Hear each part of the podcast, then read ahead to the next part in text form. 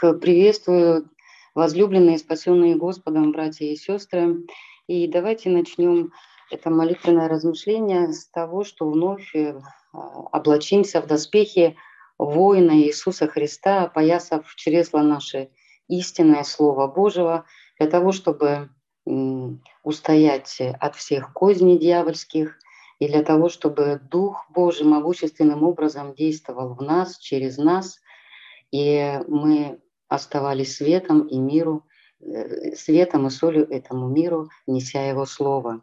А сегодняшнее слово – это Евангелие от Иоанна, 16 глава, с 21 по 22 стихи. «Женщина, когда рождает, терпит скорбь, потому что пришел час ее. Но когда родит младенца, уже не помнит скорби от радости, потому что родился человек в мир. Так и вы теперь имеете печаль, но я увижу вас опять, и возрадуется сердце ваше, и радости вашей никто не отнимет у вас. Сегодняшнее слово говорит нам о том, что печаль рождает радость. И переход в вечность, он, к сожалению, сопровождается с той болью, с теми скорбями, которые схожи э, с теми Э, непродолжительными страданиями, которые испытывает женщина во время родов, но написано, что вскоре она сразу забывает об этой боли, потому что в ее жизнь пришла огромная радость от рождения ребенка. И сегодня давайте углубимся в это слово для того, чтобы понять, откуда же это приходит неизреченная радость, которую написано никто не сможет у нас отнять или украсть. И первый, кто норовит всегда э, украсть радость, хождение с Господом, это, конечно, враг душ человеческих, сатана, который приходит только для того, чтобы украсть, убить и погубить. Но написано, что даже ему это не под силу. Никто не сможет отнять у нас этой радости. По своей греховной природе человек не умеет жить по благодати. И поэтому всю свою жизнь он старается ухватить птицу счастья за хвост э, собственными трудами, усилиями, знаниями, стараниями, но она постоянно от него улетает. Но Господь не забыл свое творение, Он не забыл свой завет, и поэтому э, всячески старается открыться человеку и помочь обрести этот рай, это счастье уже здесь на земле. Когда творил Господь всю Вселенную, небо и землю, Он, конечно, это делал с определенной целью. Для того, чтобы затем открывать свою волю, истину, благодать. И в римлянах написано, что его невидимая и вечная сила от создания мира через рассматривание творений видимо. То есть в первую очередь Господь открывается нам через свое творение. И действительно, когда мы смотрим на то, что нас окружает, то мы убеждаемся, что это сотворил великий всемогущий Бог.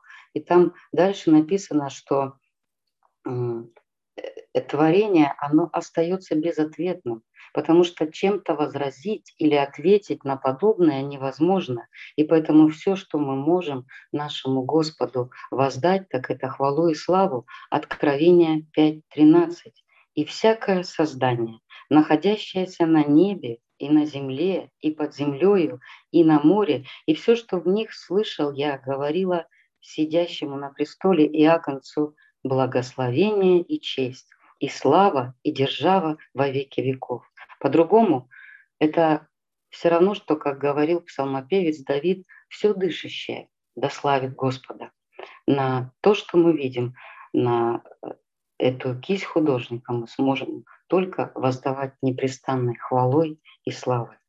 Когда Иаков проснулся от сна в Харане, он очень удивился и произнес слова «А я и не знал, что и на этом месте присутствует Господь». Бытие 28.16 Иаков пробудился от сна своего и сказал «Истина, Господь присутствует на месте всем, а я не знал, и убоялся, и сказал, как страшно сие место. Это не иное, как дом Божий, это врата небесные. То есть после того, что мы видим и понимаем э, что все, что нас окружает, это создано нашим Господом. Дальше Господь двигается в своем откровении э, в том направлении таким образом, что открывает нам себя через э, познание Его истины, через Слово, иногда через сны, через какие-то видения. И вот Иакову Господь открылся в Харане. Он приоткрыл ему небесные врата для того, чтобы начать ему объяснять то духовное, то небесное, что человеческому ограниченному разуму э, постичь невозможно. И для того, чтобы нам пережить встречу с Господом и пережить откровение, познание о нем, нам, конечно же, не обязательно ехать в Харан, потому что Господь, Он на всяком месте. И каждый, наверное, помнит свою первую встречу, это теплое переживание присутствия Господа, когда мы тоже то место, то время можем назвать местом встречи с Господом и э, местом э, небесных, где Господь и нам открывает, приоткрывает ту дверь в небеса для того, чтобы рассказать о том духовном небесном, куда Он нас ведет. Э, люди не могут познать Бога. Опять же, из-за грехопадения, но человек может позволить Богу дать ему его понимать и ему открываться. И Бог открывается с момента творения. Как мы уже сказали, через то, что он создал, затем через Моисея он дает заповеди и э, говорит построить скинию э, для того, чтобы люди приносили жертву, и Господь будет там являться и написано говорить с вами. Об этом написано в Исходе 29 главе, что приноси постоянное жертвоприношение перед дверями скинии, где я буду открываться тебе, чтобы говорить с тобою. Но мы знаем, что этот ветхий храм, он перестал радовать нашего Господа, потому что жертвоприношения, они стали уже как обрядами, стали обычной традицией, и к этому не прилагалось ни сердце людей уже, ни, там не было ни благоговения, ни почтения перед Богом. И Господь посылает новый храм. Живой, говорящий храм – это Иисус Христос, который разрушает этот ветхий храм, и э, новый храм творит в наших сердцах. Господь, как мы сказали, открывает нам небеса. И для того, чтобы войти в эти небеса, получить туда беспрепятственный вход, мы должны соблюсти условия или получить, можно так сказать, э, документ о рождении как духовного человека уже здесь на земле. И об этом написано в Иоанне 3, 5-7. Иисус отвечал, истина, истинно говорю тебе, если кто не родится от воды и духа, не может войти в Царствие Божие. Рожденная от плоти есть плоть, а рожденная от духа есть дух. Не удивляйся тому, что я сказал тебе, должно вам родиться свыше. Это э, отрывок о беседе Никодима с Иисусом Христом. И Иисус Христос говорит, не удивляйся этим словам и не говори мне такие неразумные вещи, что как я могу обратно войти в утробу матери, которой даже уже и нет на земле. Рожденная от плоти есть плоть, а рожденная от духа есть дух. Поэтому должен вам родиться от воды и духа. И тот момент, когда оживает наш дух после встречи с Господом, вот это и есть э, наше рождение, которое э, дает нам, скажем так, э, документ, свидетельство о рождении свыше. Есть у нас свидетельство земное, куда вписаны наши земные родители, отец такой-то, мама такая-то. А в этом невидимом свидетельстве будет написано, что наш Отец – Отец Небесный.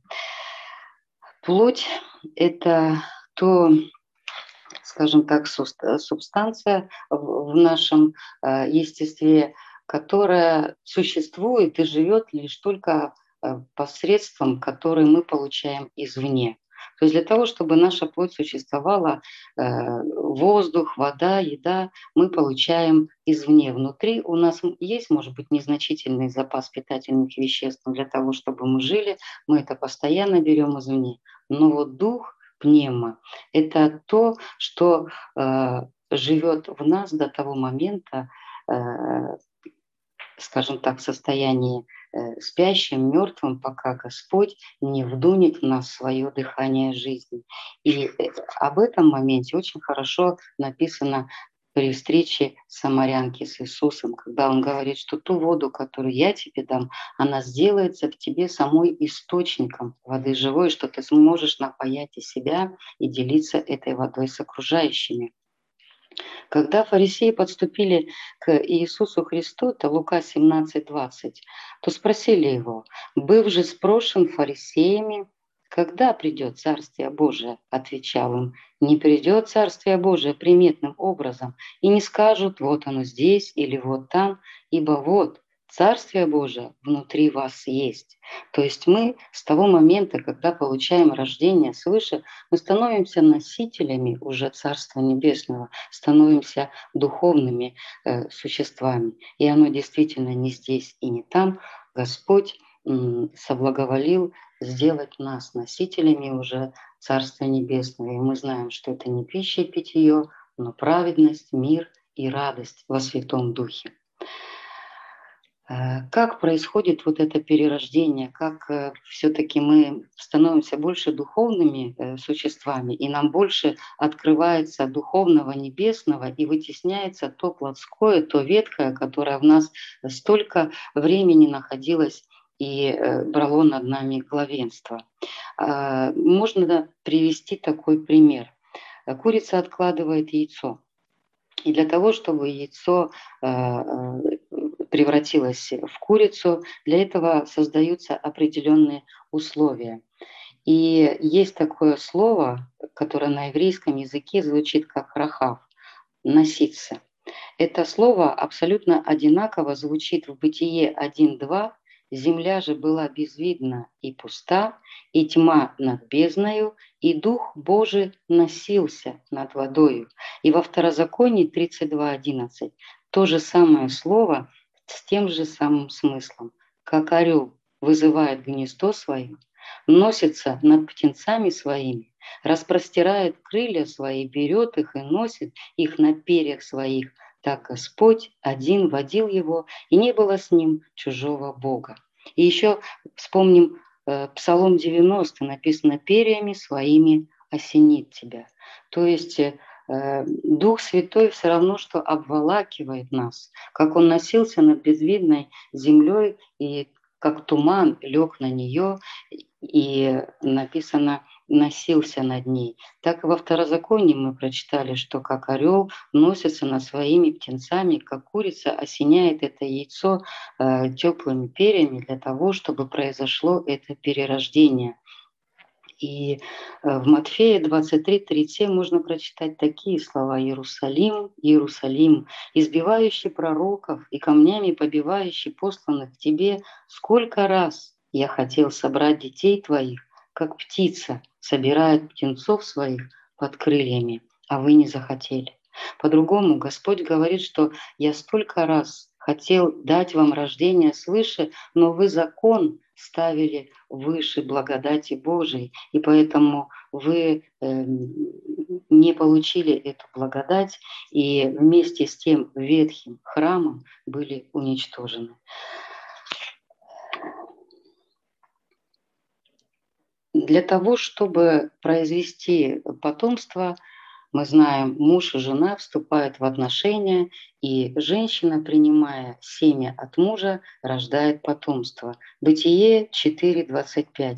«И познал Адам еще жену свою, и она родила сына, и нарекла ему имя Сив, потому что говорила она, Бог положил мне другое семя вместо Авеля, которого убил Каин».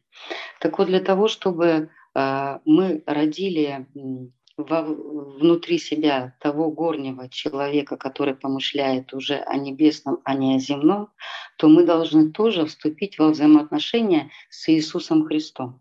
Мы должны принять от Него семя, семя Слова истины, которое поможет нам родить того человека, который будет э, день ото дня, от веры в веру, от славы в славу преображаться в образ нашего Господа и походить уже больше на духовного человека. Давайте вспомним еще э, известное местописание Бытие 3.15 и 3.16. И вражду положу между тобою и между женою, между семенем твоим и между семенем ее. Оно будет поражать тебя в голову, а ты будешь жалить его в пету. Жене сказал, умножая, умножу скорбь твою в беременности твоей. В болезни будешь рождать детей, и к мужу твоему влечение твое, и он будет господствовать над тобою. Когда я впервые прочитала этот отрывок, я э, дословно так и понимала, что теперь все э, живущие на земле женщины э, рождают в больших скорбях и болях, и что муж постоянно будет господствовать, и между ними будет вражда. Но по мере того, как Господь давал мне понимание, откровение Слова Божьего, я стала находить и другие места Писания, где, допустим, написано э, в Бытие, когда фараон приказал убивать всех мальчиков мужского пола, то повитухи, боясь Бога, пошли на лукавость и сказали такие слова, что еврейские женщины, они не такие, как египетские, что мы не успеваем еще добежать до их дома, как они уже родили. По-другому этими словами они говорили, что еврейские женщины – это благословенные женщины, крепкие, не такие, как египетские. И я взяла это обетование в свою жизнь и стала на нем, потому что оно принадлежит по праву всем женщинам э, этого времени. И когда Господь говорил о том, что в муках будет рождать, то, конечно, это не имеет значения, что в роддомах, э, в акушерских э, центрах теперь все рождают с болями. Конечно, здесь кроется более глубокий духовный смысл. Э, то наше перерождение в духовного человека, оно будет сопровождаться скорбями, страданиями и болями, но написано, что это вскоре очень быстро забудется, потому что родится новый, абсолютно человек, э, тот горний человек, который э, пусть незримым образом, но день за днем, год за годом будет подниматься в небеса и помышлять больше о Царстве Небесном, а не цепляться за эту землю. И еще мы прочитали, что э, влечение будет у тебя к мужу твоему, и он будет господствовать над тобою. Это здесь имеется в виду жена, прообраз церкви. Э, невеста Господня, а муж – это наш жених Иисус Христос. И когда ты понимаешь, кто является Господом э, твоей жизни, кто над тобой господствует, то, конечно, очень охотно и добровольно я отдаю э, жизнь в руки своего Господина, мудрого управителя моей жизни. И я хочу, чтобы Он господствовал надо мною. И я желаю этого, потому что Он тот мой добрый пастырь, который водит меня к водам Тихим, который э, предусмотрел все благопотребное мне для жизни, и поэтому такому э, мужу очень легко подчиняться, потому что он мой глава. Это имеется в виду вот в этих отрывках. Есть еще одно место Писания, где говорится о муках рождения. Это Галатам 4.19. «Дети мои, для которых я снова в муках рождения, доколе не изобразится вас Христос. Это говорил апостол Павел. А, он в муках рождения, доколе не увидит образ Христа в тех, кого он родил благовествованием. Для того, чтобы мы получили Духа Святого, то, конечно, проходят вот эти вот муки и страдания. Мы переживаем весь процесс умирания. Когда ведь э, женщина рождает, она, можно сказать, э, после родов э, как мертвая, да, уж простите, а потому что она отдала свои силы, отдала все питательные вещества новому рожденному человеку. Так вот то же самое сделал для нас Иисус Христос, который в прямом смысле умер на кресте для того, чтобы родить э, новое творение, новых сыновей и дочерей для нашего Небесного Отца. И еще есть место Писания. Написано в 1 Коринфянам 4,15, «И хотя у вас тысячи наставников во Христе, но немного отцов, я родил вас во Христе Иисусе благовествование». Э, здесь мы узнаем, что как сами мы переживаем муки и страдания э, при рождении нашего нового горнего человека, так и мы можем и должны рождать э, новых наших братьев и сестер во Христе благовествованием Христовым. Точно так же, как и нас когда-то э, э, кто-то родил благовествованием. Господь послал этого человека в нашу жизнь, и мы приняли это семя, семя Слова Божьего, которое теперь помогает нам изменяться. И Господь, конечно, создает определенные условия для того, чтобы мы менялись, менялись и преображались в образ нашего Господа, пока Он в нас не изобразится, как говорил апостол Павел. Но написано, что свыше, чем мы можем э, вынести какие-то испытания, Господь, во-первых, не допустит, а во-вторых, э, Он сказал, что и сам поможет перенести эти скорби и испытания. И будем помнить, что та радость, которая э, придет в наше сердце, э, когда мы будем видеть уже первые плоды духовного человека, она, конечно, будет нас вдохновлять и давать нам силы идти дальше, не унывать, не скорбеть, не робеть и, конечно же, э, иметь желание рождать благовествованием Христовым и других возлюбленных чад, которые Господь тоже хочет увидеть в Небесном. Давайте помолимся, драгоценные наш милосердный и любящий Отец Небесный, мы не устанем благодарить и славить Тебя за Твою к нам любовь, милость и благодать, которые теперь мы испытываем в каждый день нашей жизни. Мы не устанем Тебя благодарить и славить за то, что Ты подарил нам второе рождение что когда-то в нашу жизнь Ты прислал благовестника, который родил нас благовествованием Христовым. Благодарим Тебя за Духа Святого, который Ты изливаешь на всякую плоть, кто призывает имя Господне. Спасибо, Господь, за то, что э, Дух Святой осеняет нас перьями своими, и Ты э, допускаешь в нашу жизнь какие-то стесненные обстоятельства, трудности, э, переживания, которые помогают нашему внутреннему человеку крепнуть.